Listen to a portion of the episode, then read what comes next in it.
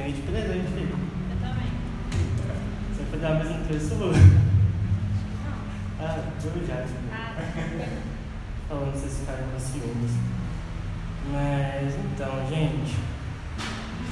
é, hoje a gente vai falar né, sobre esse, esse evento é, escrito lá em João, né, muito significativo. É um evento onde Jesus ele, ele aponta aí, né, qual seria o caminho da felicidade? Eu acho que a gente está é, hoje procurando muito isso. Né? É, qual é o. Sei lá, qual é a minha realização, qual que é o ápice, qual que é o. Sabe, o ponto G, entendeu? Qual que é o. Entendeu? O, o ápice onde eu posso chegar de realização, de ser feliz, de ser pleno.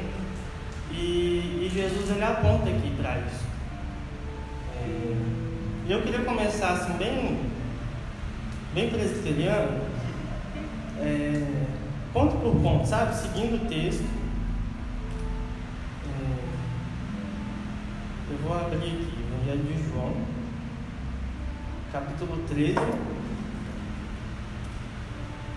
a partir do. Peraí, gente, eu vi errado. Evangelho de João, capítulo 13, a partir do verso 1.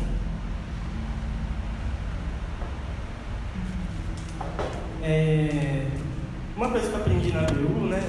Na ABU, aqui na universidade, sempre que a gente vai fazer estudo, a gente tenta colocar o contexto né, do, do trecho que a gente vai pegar para estudar, e aí a gente pega o texto, texto que está antes e o texto que está depois. É, no caso aqui, estava olhando o texto anterior, né? No texto anterior, Jesus ele tá, ele faz uma afirmação, né? citando lá o profeta Isaías e se referindo aos, aos líderes ali, judeus do tempo, né? Faz uma afirmação que. E ele repete essa afirmação depois no capítulo 13, né? É, que quem crê em mim é, não crê. É, peraí, quem crê em mim não é em mim que crê, mas em quem me enviou. Na verdade, ele faz uma afirmação que vai fazer todo sentido no capítulo 13 que quem está crendo nele não está crendo é, é, exclusiva, não está crendo é, é, é, em Jesus, né? É, como é que eu falo? O fim único não é Jesus, mas é apontar o Pai. Quem crê em Jesus está crendo no Pai. Amém. E, e esse, essa afirmação de Jesus faz todo sentido no capítulo 13. Vamos começar lá pelo verso 1, né? Evangelho de João, capítulo 13, verso 1. Antes da festa da Páscoa, Sabendo Jesus que, chegar, que chegar a sua hora de passar deste mundo para o Pai, tendo amado os seus que estavam no mundo, amou-os até o fim. Qual o contexto disso daqui? Jesus ele, ele já sabia né, do, que a hora dele estava chegando. Ele sabia que sabia que ele estava diante da morte dele. É, ele sabia que ali no meio tinha um traidor, né? No verso 2 vai falar isso mais claramente. E mesmo assim, ele amou-os até o fim. Né? Está no final do verso 1. É... Vamos fazer só um, passar pelo texto rapidão, fazer um, pontuar umas coisas, e aí a gente né, entra para a lição. É... Então Jesus, ele, mesmo diante da morte, ele sabia que estava chegando a sua hora de passar deste mundo para o Pai, mas ele manteve o amor até o fim. Essa, essa é, é, é, encarar a morte não, não abalou esse amor. Ele permaneceu de pé até o fim. Era um amor que ele não, não se abalava diante da morte, da realidade da morte. Verso 2: Durante a ceia, quando já o diabo colocara no coração de Judas Iscariotes, filho de Simão, o projeto de entregá-lo, sabendo que o Pai tudo colocara em suas mãos e que ele viera de Deus e a Deus voltava, levantando-se da mesa, depõe o manto e tomando uma toalha, cinge-se com ela. Né? Em que condições em que Jesus pega essa toalha? Olha, no verso 2 fala que, né, que Judas, o diabo tinha colocado no coração de Judas a intenção de trair Jesus, o projeto de trair Jesus. E Jesus tinha consciência disso tudo. Jesus ele pegou a toalha sabendo que ele ia lavar o pé do traidor. Ele já tinha consciência disso. É... Jesus sabia do poder que lhe foi concedido pelo Pai. Né? Durante a ceia, já o diabo coloca. Três. Sabendo que o Pai tudo colocara em suas mãos e que ele viera de Deus e a Deus voltava. Então Jesus ele sabia quem ele era, ele sabia o poder que ele tinha. Né? Ele sabia que ele, como está lá em Colossenses 1, né, do 15 ao 20, que ele é o Filho, né, que o Filho é a imagem do Deus invisível e é supremo sobre toda a criação. Pois por meio dele todas as coisas foram criadas, tanto no céu como na terra, todas as coisas que podemos ver e as que não podemos, como os tronos, reinos, governantes, as autoridades do mundo invisível. Tudo foi criado por meio dele e para ele. Ele existia antes de todas as coisas e mantém tudo em harmonia. Ele é a cabeça do corpo, que é a igreja. Ele é o princípio supremo sobre todos os que ressuscitaram dos mortos, ressuscitam dos mortos. Portanto, ele é primeiro em tudo, pois foi de agrado do Pai que toda a plenitude habitasse no Filho. E por meio dele o Pai reconciliou consigo todas as coisas. Por meio do sangue do Filho na cruz, o Pai fez as pazes com todas as coisas, tanto nos céus como na terra. Jesus sabia de tudo isso que ele era, sabia de tudo isso que ele tinha, que foi concedido pelo Pai. Né? Ele tinha consciência que ele é o ser supremo sobre toda a criação. E mesmo assim ele pega a toalha. Né? É... Em Mateus 28, o próprio Jesus fala, né? É... 28 e 18, Jesus se aproximou deles e disse: Toda autoridade no céu e na terra me foi dada. Ele próprio declarou né, que ele tinha autoridade sobre tudo, e mesmo assim ele pega a. E ele sabia da sua morte. Né? É... Ele sabia da sua morte, ele sabia que ele ia ser entregue por Judas. Continuando. É... Verso 4: Levanta-se da mesa, depõe o manto e, tomando a toalha, cinge-se com ela. Depois coloca água numa bacia e começa a lavar os pés dos discípulos e a enxugá-los com a toalha que estava cingida. Chega então a Simão Pedro, que lhe diz: Senhor, tu lava meus pés? Respondeu-lhe Jesus: O que faço não compreendes agora, mas o compreenderás mais tarde. Disse-lhe Pedro: Jamais me lavarás os pés. Jesus respondeu: Se eu não te lavar os pés, não terás parte comigo. É, Pedro aqui é, é, engraçado, porque a gente faz isso direto que Pedro fez aqui, né? A gente quer demonstrar uma humildade, a gente quer é, é, demonstrar uma indignidade. Às vezes né, a gente enfatiza muito que a gente é indigno, que a gente é pobre, miserável, pecador e tal. Né? Às vezes isso é um orgulho, né? É, maquiado de humildade. Às vezes isso é um orgulho de reconhecer que sim, você é pobre, miserável e pecador, mas você recebeu uma graça, né? da qual você não é digno mesmo. E o que te define agora é como agraciado, né? não é como miserável e pecador. O que te define agora é alguém que tem uma dívida que não, não, não tem como pagar mesmo. Né? E mas não, a gente enfatiza ali que a gente é miserável, que a gente é humilde. Não, você não vai lavar os meus pés. E esse trecho me lembra muito de um, de um, conceito que eu aprendi na, num texto que eu li na antropologia, na, no primeiro período. Né? É, Marcel o Jaime deve, deve ter lido na pedagogia. É, tem muito tempo que eu li esse texto, gente, muito tempo. Mas tem um conceito legal lá que ele é, fala né, no livro que chama Ensaio sobre a Dádiva, que ele fala da, da dádiva, esse conceito que ele é usado para falar de. Vou dar um exemplo. Dar um exemplo. Ó, quando a sua mãe ganha lá né, uma, uma, sei lá, um bolo da vizinha na vasilha, pelo menos a minha, né? Ela não quer devolver a vasilha vazia de jeito nenhum.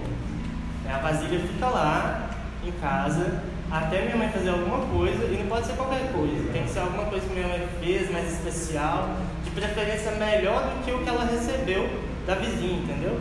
Para devolver dentro da vasilha lá para a vizinha. Então, é, aí a gente pode interpretar vários aspectos do que Marcel Moura chamou de dádiva, né? Que é, é, Eu posso estar falando errado, gente, porque tem muito tempo que eu li esse texto, mas assim, é, um, é estabelecer vínculo, né? Por troca, é, de forma é, é, que a minha troca, né, gera na outra pessoa uma necessidade de reciprocidade, de dar alguma coisa em troca. É, por exemplo, se a vizinha batesse na porta da minha mãe e tal, chegasse com um bolo para minha mãe e minha mãe falasse, não, não quero não, não come isso não. Bolo de fubá, não come isso não. Pode voltar. Isso daí seria um desaforo, né? Seria assim, não, não quero, não quero ter parte com você. Seria recusar a dádiva, recusar o vínculo que está sendo criado. É, é, poderia também a mulher chegar para minha mãe com uma coisa, sei lá, uma coisa muito cara, sabe? Muito, muito chique, muito rebuscada. E a minha mãe fala, não, não precisa não, não, não, obrigado, não tem necessidade tal. E aí, é, tem uma coisa aí que a gente pode interpretar como um medo de não conseguir colocar na vasilha que a vizinha deu para ela com a coisa chique lá, com a comida cara, uma coisa à altura, né? e aí devolver, não devolver uma coisa à altura. E aí acaba que você fica em dívida, né? Entre aspas, você fica. Ah lá, a pessoa me deu. Igual amigo oculto, gente, amigo oculto. Você dá um presente e aí é, você fica olhando assim, você compra um presente caro e depois você recebe uma meia, né? A pessoa que dá a meia às vezes até tem vergonha de dar. É, porque é isso, você fica, você fica é, feio na fita, né? Você fica é, é, é, endividado. E Pedro aqui, né, a gente pode entender que ele estava com medo de ficar endividado com Jesus. Estava vindo Jesus, né, o Supremo, a criatura suprema sobre, sobre toda a né, o Supremo sobre toda a criação. Não vou chamar Jesus de criatura, que pode ter polêmica.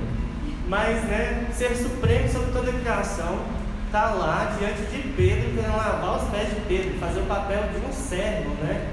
De um servo, quem fazia esse papel, essa função de lavar os pés da visita, eram era os, os empregados, os escravos. E Pedro olha para aquilo, oh, não tem como devolver uma coisa à altura, né? Claro que você não vai lavar meu pé, o, Jesus. Não vou deixar, você está doido? Não precisa não, tem necessidade e tal. E aí Jesus fala, se eu não te lavar, né, se você não ficar intimidado comigo, né, se você não receber essa graça, isso que você não tem como devolver algo em troca, do mesmo nível, né, você não tem parte comigo. Seria a mesma coisa se o vizinho chegasse lá e entregasse o bolo e minha mãe, não, não quero não, não, não come isso não, leva isso para lá. É Pedro fazendo a mesma coisa com Jesus, não quero, não quero papo com você. Jesus fala isso com Pedro. Aí Pedro, né? Pedro ele é dois extremos, ele é ou 8 ou 80. Aí Pedro vai lá, cadê, gente? No. É, 9, verso 9. Simão Pedro lhe disse: Senhor, não apenas meus pés, mas também as mãos e a cabeça. Pedro é engraçado aqui, mas ele, ele é engraçado eu acho que muito desse fator cômico de Pedro vem porque a gente se identifica. Porque muitas vezes a gente faz isso, né? É, a gente transforma a graça que a gente recebeu, que a gente não merece, né? o benefício que a gente recebeu, é, em um senso de exclusivismo, né? de superioridade. Tipo assim, eu recebi um presente de alguém. Igual eu brinquei aqui, ah, esse livro eu recebi do Jaime, né? Vou falar que foi o Jaime me deu para não ficar com ciúmes. É, ah, não, eu recebi o livro do pastor, né? Então, assim, eu sou privilegiado. Sou privilegiado. E aí pega isso como status. Sei lá, acho que não tem muito status, não está tendo muito status ultimamente, ser amigo de pastor. Mas, assim, é, sei lá, alguém muito importante e tal, chega e te dá um presente, né? e você pega aquilo como status, te dá uma coisa que você nem tem como devolver em troca, mas você pega aquilo como status, né? Sou best friend daquela pessoa e tal. Né? Então assim, quero tudo pra mim, sabe? Quero tudo receber dessa pessoa pra mim, pra inflar o meu ego, pra é, é, subir no status, né? E e é isso, né? E confia em si mesmo. Isso acaba em mim. Aí Jesus fala para Pedro. Não gosta de escapar o celular toda hora. Jesus fala para Pedro. É, quem se banhou não tem necessidade de se lavar, porque já está inteiramente puro. Vós também estáis puros, mas não todos, se referindo a Judas, né? E aqui, gente, eu ressalto um ponto de que às vezes a gente é assim, às vezes a gente, a gente é pobre e soberbo. Né? A gente recebeu uma graça, a gente recebeu a salvação, a gente é imerecido, é, né? a gente tem um, um, presente merecido e a gente é, se coloca numa posição de superioridade, de santidade, né? É, distante de quem a gente vê como miserável. Né? como se a gente não tivesse o potencial de estar ali, né? como se não fosse pela graça de Deus, a gente não estaria, não estivesse ali também. Né? É, e a gente se distancia, se coloca numa posição de superioridade, de mais puros, de é, mais santos. E isso é pura, é pura rochelle de todo mundo deu Cristo, sabe? Bem pobre e soberbo mesmo. É, e Jesus não nos chama para isso, sabe? Ele não, é, é, tendo consciência de tudo que ele era, ele não colocou a toalha no ombro dele para lavar os pés dos discípulos, para a gente parar isso em nós. Ele não fez isso. É, pelo contrário. Jesus fala lá, a partir do verso 13: Vós me chamais de Mestre e Senhor, e dizeis bem, pois eu sou. Se, portanto, eu, o Mestre, o Senhor, vos lavei os pés, também deveis lavar-vos os pés uns dos outros. Dei-vos o exemplo, para que, como eu vos fiz, também vós o façais. Em verdade, em verdade vos digo: o servo não é maior do que o seu senhor, nem o enviado maior do que, o, do que quem o enviou. Quando a gente quer parar essa bênção na gente, a gente quer ser maior do que Jesus. Jesus recebeu essa, essa bênção do Pai, né?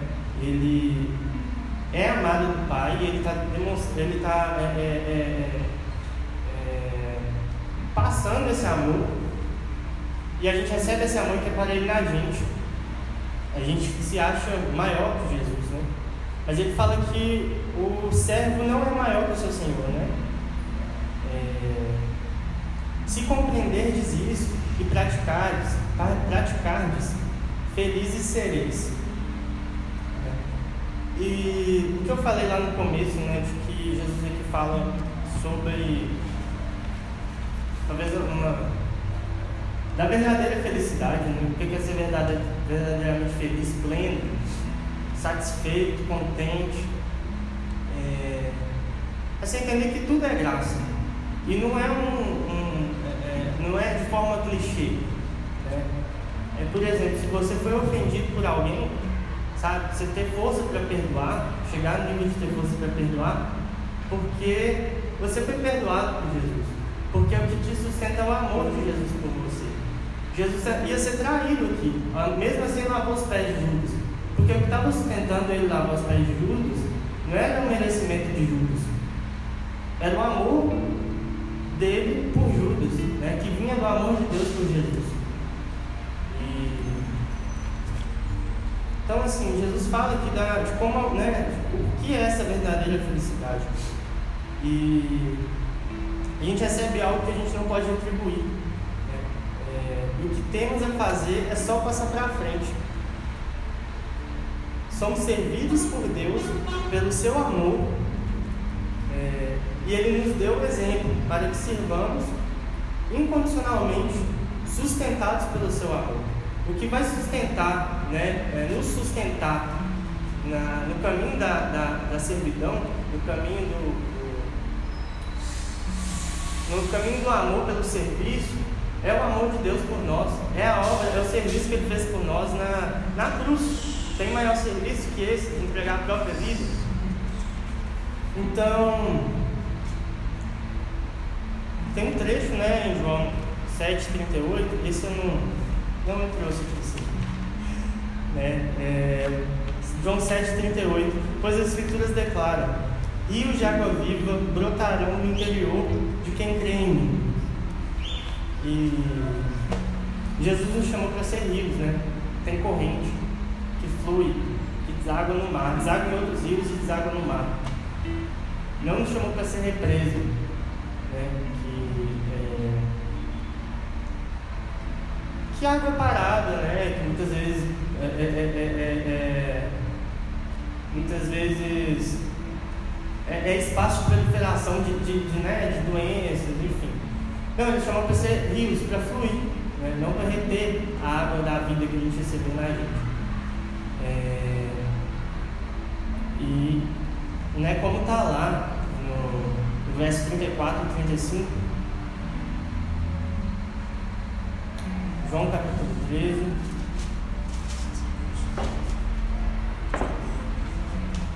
34 e 35. Dou-vos dou um mandamento novo, que vos ameis uns aos outros, como eu vos amei. Amai como eu vos amei, amai-vos também uns aos outros. Nisto reconhecerão todos que sois meus discípulos, se tiverdes amor uns pelos outros. Jesus ele é conhecido através da, da demonstração de amor, está lá em Atos também, né? através da demonstração de amor dos seus discípulos uns pelos outros é, através da, da, da, correnteza desse rio né, que passa por nós. É, e se a gente represar isso em nós, a gente está é, é, impedindo que outras pessoas conheçam a Deus também. A gente está sendo uma pedra de tropeço mesmo. É, e Jesus chama aqui, né, e, e é num momento muito significativo, que é bem próximo a ele ser entregue e ser morto ele dá essa, esse exemplo para os discípulos a seguir. Né? Eu vou para o Pai, mas eu deixo esse mandamento para vocês. Né? Amem uns aos outros, como eu vos amei. Né? Me, me peguem de exemplo. Né? É, o que eu estou fazendo aqui não é para ficar aqui, não é para você banhar seu corpo todo, não, e ficar se gloriando que você é salvo, que você é salvo pela graça, né? mas você é quase uma elite de santidade totalmente contraditório. Não, é para você passar isso para frente, para você gerar frutos. Nesse momento significativo, né, nas vésperas de Jesus ser entregue, ele passa para a gente esse exemplo a se seguir.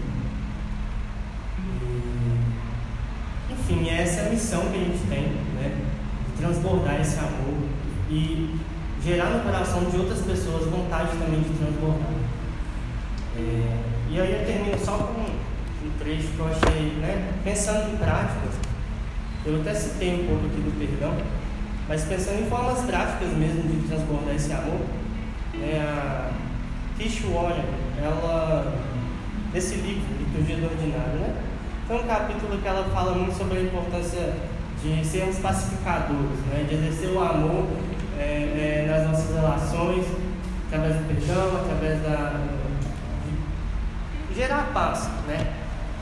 é, como a gente precisa das outras pessoas, enfim. E ela pega esse, esse trecho do Lava Pesca para falar sobre, sobre a importância do perdão e sobre a importância de ser pacificador de forma incondicional mesmo. Vou ler a partir do, da página, vocês não estão no livro, mas está na página 118. É, na noite anterior à sua crucificação, Jesus se ajoelhou e lavou os pés dos seus discípulos até os pés daquele que logo o negaria. Vai nos custar algo para nós envolvermos nesse ministério da reconciliação, ministério ao qual a gente é chamado. Até nas nossas cozinhas, né, ela está falando aqui do ambiente doméstico, de perdão entre os próximos, a gente pode trazer isso para dentro da nossa igreja também. Até nas nossas cozinhas, nas nossas, até nas nossas roupas leves, né, a gente precisa de se embelezar muito. Vai, vai custar, vai custar a gente se envolver nesse ministério. Quando somos feridos por aqueles próximos a nós, entender o perdão, é, estender o perdão, não contar as suas transgressões contra eles, é desistir do nosso direito de recompensa, de ressentimento, de justiça própria. É, porque afinal de contas a gente não tem direito nenhum. Foi recebido por graça e a gente não tem como pagar, a gente não tem como devolver. E o que Jesus nos manda fazer apenas é passar para frente. Né? Ele não nos cobra é, é uma escravidão, é, é, uma escravidão impiedosa, uma escravidão pesada. Não, o fardo dele é leve. Né? Ele não nos, a gente, esse princípio da dádiva que eu falei pode ser usado para escravidão por dívida, né? Você está devendo alguém, não consegue pagar, a pessoa tem direito sobre você, passa a ter direito sobre você e te escravizar. É, Jesus não, não cobra isso, né? ele só fala, passe para frente. Né? É, e esse é o fardo que ele né, pede a gente para carregar, passar para frente, amar. Não, não é fácil mesmo, mas sustentados pelo amor de Deus por nós, sustentados pelo que Ele fez por nós. É, essa tarefa possível. E, e, é isso que eu tinha né, de trazer hoje sobre, esse trecho. Espero que Deus trabalhe isso no nosso coração, né, que a gente possa ser rios de águas vivas mesmo, transbordando esse amor aqui dentro da nossa comunidade, as pessoas aí ao redor, né, os moradores de rua aí embaixo, e as outras pessoas da nossa cidade, né, nesse, nesse contexto urbano que a gente trabalha, que a gente possa ser reconhecido por amar uns aos outros, que Deus possa ser reconhecido através da gente, por, pela, pela nossa disposição a servir, pelos nossos atos de serviço, né, manifestando o amor de Deus por nós e pelas outras pessoas. É, amém. É isso eu Obrigado.